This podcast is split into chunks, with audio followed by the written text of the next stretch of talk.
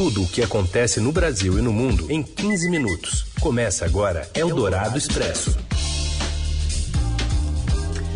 Olá, sejam bem-vindos ao Dourado Expresso, já no ar, com as notícias importantes, reunindo todas elas no meio do seu dia. Eu sou a Carolina Ercolim e faço este trabalho aqui de resumo dos, das notícias importantes com o Heisen Abac. Tudo bem, Heisen? Oi, Carol, tudo bem? Boa tarde para você, para os ouvintes que estão com a gente no FM 107,3 da Eldorado ou em podcast em qualquer horário. Vamos aos destaques então desta quinta-feira, dia 6 de maio. O ministro da Saúde, Marcelo Queiroga, depõe a CPI da Covid e se nega a falar sobre o uso da cloroquina no tratamento do coronavírus. O Instituto Butantan diz que os ataques de Jair Bolsonaro à China podem atrasar a entrega de vacinas que dependem de insumos no país asiático. E ainda a queda das internações por Covid em São Paulo, mas ainda com quadro grave, e um tiroteio com pelo menos 15 mortos no Rio. É o Dourado Expresso. Tudo o que acontece no Brasil e no mundo em 15 minutos. Em depoimento à CPI da Covid no Senado, o ministro da Saúde, Marcelo Queiroga, evitou dizer se apoia a prescrição da cloroquina para pacientes com Covid. O uso do medicamento sem eficácia para a doença é incentivado pelo presidente Bolsonaro e rechaçado mundialmente. Na mesma CPI, os ex-ministros Luiz Henrique Mandetta e Nelson Teich revelaram ter sofrido pressões por discordarem do uso da cloroquina contra a Covid. Marcelo Queiroga alegou que não poderia opinar sobre o tema, que passa por discussão técnica em que a última palavra pode ser dele. Houve insistência por parte do relator da CPI, Renan Calheiros, mas o ministro se negou a responder. Vossa Excelência compartilha da opinião do presidente da República sobre o tratamento precoce, especialmente sobre o uso da cloroquina para pacientes de Covid-19? Senador, é, essa é uma questão técnica que tem que ser enfrentada é, pela Conitec. Eu aqui já me referi acerca dos protocolos senhor, clínicos. A, a Conitec ela virá na sequência. O senhor o senhor compartilha esse ponto de vista do presidente? Senador, é, segundo o decreto-lei que regulamenta a Conitec, eu sou instância final decisória. Então eu posso é, ter que dar um posicionamento acerca desse protocolo, de tal sorte que é, eu gostaria de manter o meu posicionamento final acerca do mérito do protocolo quando o protocolo foi elaborado. Pergunta objetiva: o senhor compartilha com o que o presidente pensa ou não? Então, presidente, eu estou aqui na condição presidente. de testemunha. O senhor está pedindo para eu fazer um juízo de valor. O senador Renan Calheiros também indagou o ministro sobre ter anunciado 560 milhões de doses, mas só garantido o contrato de 280 em documento técnico, conforme revelou o Estadão. Queiroga admitiu que a informação foi dada de maneira imprecisa porque não entram na conta as vacinas da Fiocruz. Ele disse que o Ministério da Saúde vai fazer uma retificação e afirmou que há 430 milhões de doses de vacinas contratadas. Culpar a China pelos erros do Brasil na pandemia prejudica ainda mais o país neste momento de busca por vacinas que dependem de insumos chineses. A avaliação foi feita pelo ex-ministro da Saúde Luiz Henrique Mandetta após o presidente Jair Bolsonaro ter insinuado um suposto interesse do governo chinês por uma guerra química para ter ganhos econômicos. Em entrevista à Rádio Eldorado, Mandetta disse que a estratégia foi uma decisão política de Jair Bolsonaro e do ex-presidente americano Donald Trump. É sempre uma construção com a China necessária por conta do seu parque industrial, por conta da sua potência Agora, mais ainda, porque os insumos que, que são utilizados para a IFA, que é a matéria-prima para as vacinas, é, nós temos uma dependência da China. Então, com certeza, isso não ajuda e isso coloca mais dificuldade no trato dos produtores de vacina para poderem atingir os objetivos que nós queremos para o ex-ministro, que prestou depoimento esta semana à CPI da Covid, as reações de Bolsonaro às investigações mostram preocupação, mas também indicam a manutenção de uma narrativa para os apoiadores. Eu acho que ambos. Eu acho que ele está acuado pela própria consciência do, da, das decisões que tomou e que tiveram as consequências que tiveram, e também uma busca por narrativa de, de diversionismo para retirar o foco é, da, da situação de análise que está sendo feita durante esse período. Acho que isso daí tudo coloca pressão porque sabe que está sendo analisado é, à luz do dia. Né? As pessoas vão lá, sentam e respondem, cada uma pelos seus atos. Eu acho que isso daí põe pressão e também, ao mesmo tempo, precisa dar carne aos leões né, deles para poderem continuar fazendo a política de agressividade, principalmente na internet, é, contra as pessoas. Outra estratégia governista apontada por Mandetta é a defesa da cloroquina como tratamento da Covid, apesar de não haver comprovação científica de eficácia. Mas o ex-ministro também critica a posição do Conselho Federal de Medicina na discussão. É uma questão de, de estratégia também política. Discutir a cloroquina é discutir a, a, a vontade de acertar. Olha, ele tinha muita vontade de acertar a autarquia federal que deveria ter feito a baliza, falando, olha, substância ainda não comprovada, muito cuidado, é o Conselho Federal de Medicina, que absolutamente liberou cada cabeça uma sentença. Então você começa a ter experimentos humanos assim impensáveis no século XXI. E sobre a comoção com a morte do ator Paulo Gustavo, vítima da Covid, Mandetta disse não acreditar em atitude, atitudes diferentes por parte de Jair Bolsonaro, apesar de o presidente ter lamentado a perda do artista. Aqueles que falam ou que, que se expressam, a primeira coisa que tem que ter é verdade. Você tem que gostar de vida. Você tem que. As pessoas têm que se importar na entrevista à Rádio Eldorado, Luiz Henrique Mandetta evitou dizer se a carta que enviou a Bolsonaro em 28 de março do ano passado, pedindo uma mudança de postura diante da pandemia, poderia incriminar o presidente. O ex-ministro disse apenas que não cabe a ele fazer esse tipo de conclusão. Eldorado Expresso. O Instituto Butantan pode atrasar entregas da Coronavac, a vacina contra a Covid, feita em parceria com o laboratório chinês Sinovac ao Ministério da Saúde por falta de insumo farmacêutico ativo importado da China. O presidente da instituição, Dimas Covas, atribuiu o possível atraso à postura do governo Bolsonaro em relação ao país asiático. Bolsonaro insinuou que a China fez guerra química com o coronavírus. Produtor da Coronavac, o Butantan tem expectativa de receber dos chineses até o dia 15 insumos para mais doses. Em entrevista coletiva para marcar a entrega de um milhão de doses da vacina ao Ministério da Saúde, Covas disse que as declarações recentes contrárias à China vindas do governo federal têm dificultado a liberação das remessas de insumos pelo governo chinês. Bolsonaro também errou no timing duas vezes porque Carlos França, o ministro das Relações Exteriores, tem audiência marcada nesta quinta-feira no Senado. Segundo o repórter de política do Estadão, Felipe Frazão, o chanceler deverá ser cobrado a explicar as falas do presidente. O ministro certamente vai entrar para é, tentar é, minimizar esse episódio. É, os, os, chineses ainda não reagiram, isso é notável, porque em outras ocasiões o embaixador da China é, respondeu. Lembrar que ele, que o, o embaixador Yang Yamin teve atritos diretos com o próprio ex-ministro Ernesto Araújo, com o deputado Eduardo Bolsonaro e ainda não falou nada. Talvez porque agora mudou o nível político, né? Eldorado Expresso. Em um ato histórico, os Estados Unidos decidem apoiar a quebra de patente para a vacina contra a Covid. Informações que chegam de Washington com a correspondente do Estadão Beatriz Bula. Oi, Carol. Oi, Heisen. Ontem a gente teve uma novidade na discussão sobre as patentes das vacinas contra a Covid-19, uma reviravolta aí nessa discussão, inclusive. Os Estados Unidos, que historicamente se opõem à quebra de patentes de medicamentos e vacinas, é, anunciaram que irão apoiar uma proposta para suspender os direitos de propriedade intelectual dos imunizantes contra a Covid-19. Essa proposta foi feita pela Índia e pela África do Sul e é apoiada por mais de 100 países em desenvolvimento com o objetivo de facilitar aí a produção, a transferência de tecnologia e produção de imunizantes em outros países para tentar ampliar a oferta de vacinas contra a Covid é, no meio dessa pandemia e é, proporcionar aí, imunizantes aos países pobres em desenvolvimento também, dado que o abismo entre vacinação de países ricos como os Estados Unidos e as nações pobres só aumenta.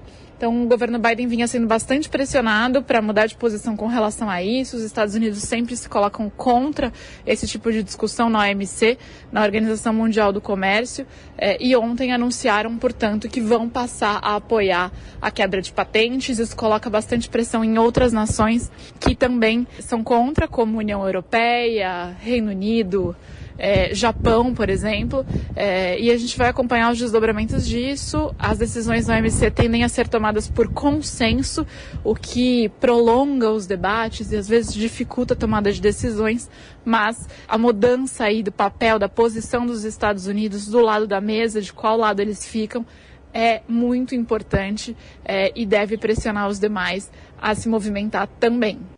Eldorado Expresso. E hospitais públicos e privados de São Paulo vêm queda de internações, mas registram quadro ainda grave. Paula Félix. Olá, Raíssa e Carol. A taxa de ocupação dos leitos de UTI no estado de São Paulo está em queda, tanto nos hospitais públicos quanto privados, mas a situação ainda é considerada grave. Ontem, o governo do estado apresentou dados que mostraram estagnação da curva de redução de internados pela Covid-19, mais alta de 2,5% nos casos na semana passada, em relação à anterior. Isso preocupa especialistas que veem risco de uma terceira onda e surgimento de novas variantes. No estado, o índice está atualmente em 78,3%. No mês passado, estava em quase 90%. Mesmo com a queda, especialistas explicam que ela ocorre ainda em um patamar muito alto de casos e internações. Eles recomendam que, mesmo com a flexibilização, as pessoas mantenham os cuidados de usar máscara, fazer o distanciamento social, ficar em locais ventilados e higienizar as mãos.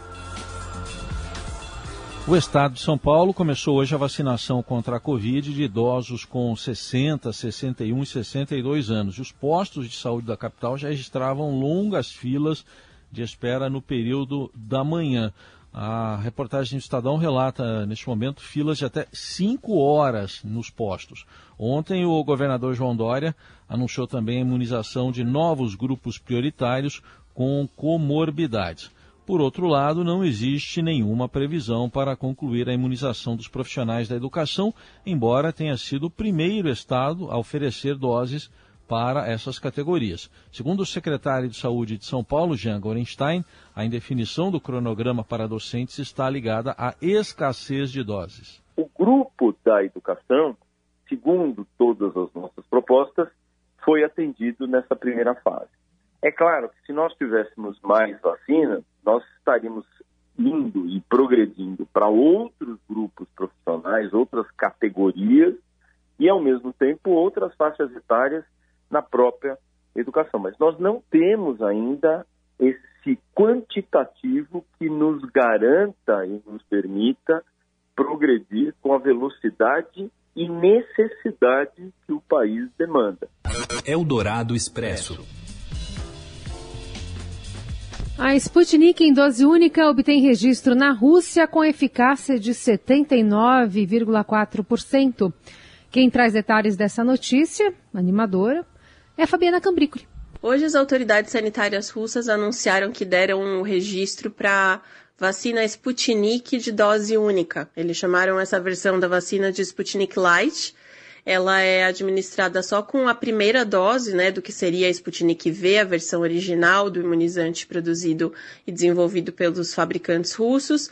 E, segundo estudos preliminares, ela teria eficácia de 79,4%, um pouco abaixo da eficácia verificada no, na Sputnik V, que é de 91%. É, só que esses dados, embora animadores, eles são de um estudo ainda muito preliminar, que é um estudo de efetividade, que foi feito com pessoas que já foram vacinadas na Rússia, é, só com uma dose da vacina, que por alguma razão não foram buscar a segunda dose. Eles foram acompanhados por 28 dias e ao final dos 28 dias os pesquisadores viram que é, esse era o índice de eficácia medido. Só que essa vacina ainda não passou, né? Ainda não foi finalizado o estudo de fase 3 de eficácia, que é a metodologia padrão ouro, que aí se compara é, os resultados do grupo vacinado com o grupo placebo. Por isso que a gente fala que esses resultados são preliminares, né? Que foram verificados numa amostra ali da população vacinada, mas não teve essa comparação com o grupo placebo, que foi dividido de forma randomizada.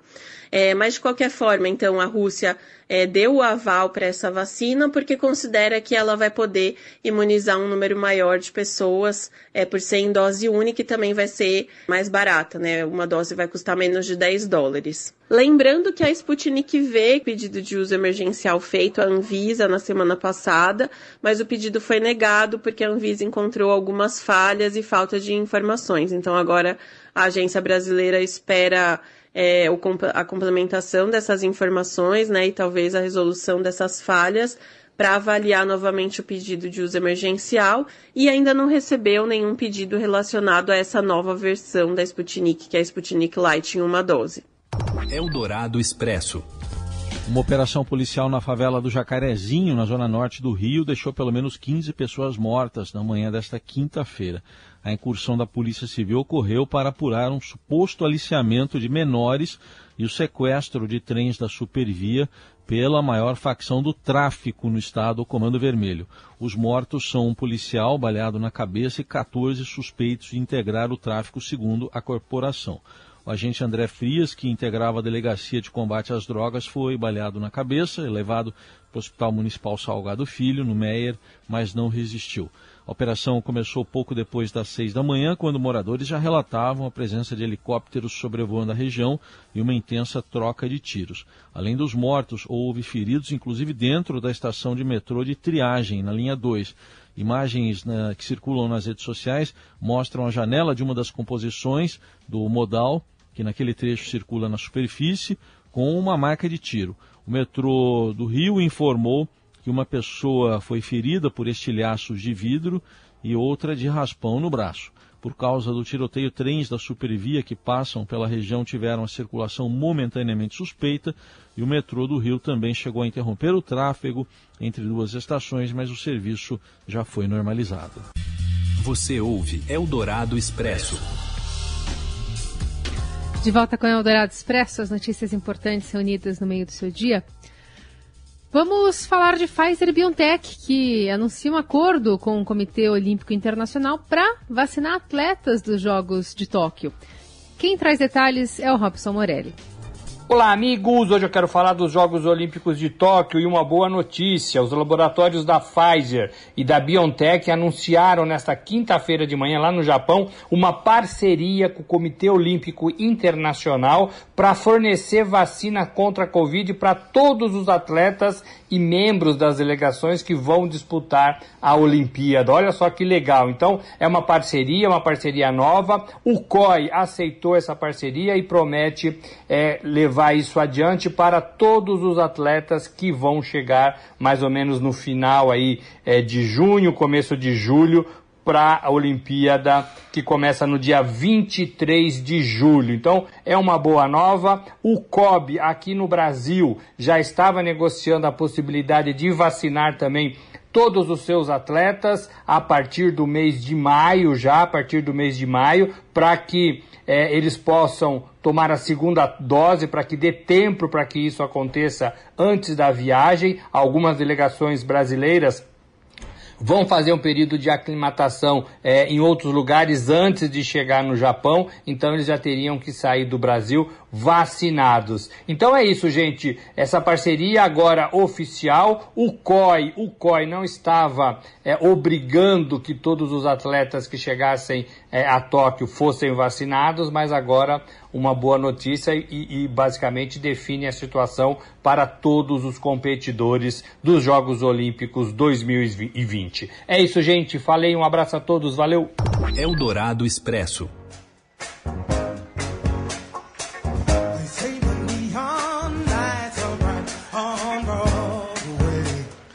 George Benson já está avisando aí on Broadway para ilustrar que os espetáculos da Broadway ao vivo voltarão aos palcos a partir do dia 14 de setembro, após um hiato de 18 meses para combater a pandemia da Covid-19. Os ingressos começam a ser vendidos hoje e os teatros poderão operar com 100% de lotação. Teatros da Broadway estão entre as principais atrações turísticas de Nova York a Broadway, que tem 41 salas de espetáculos, atraiu 14 milhões de pessoas que gastaram quase 2 bilhões de dólares em ingressos lá naquele longínquo ano de 2019.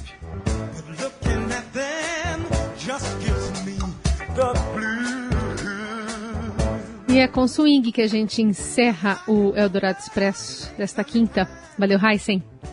Valeu, Carol. Gente, obrigado pela companhia. Até amanhã.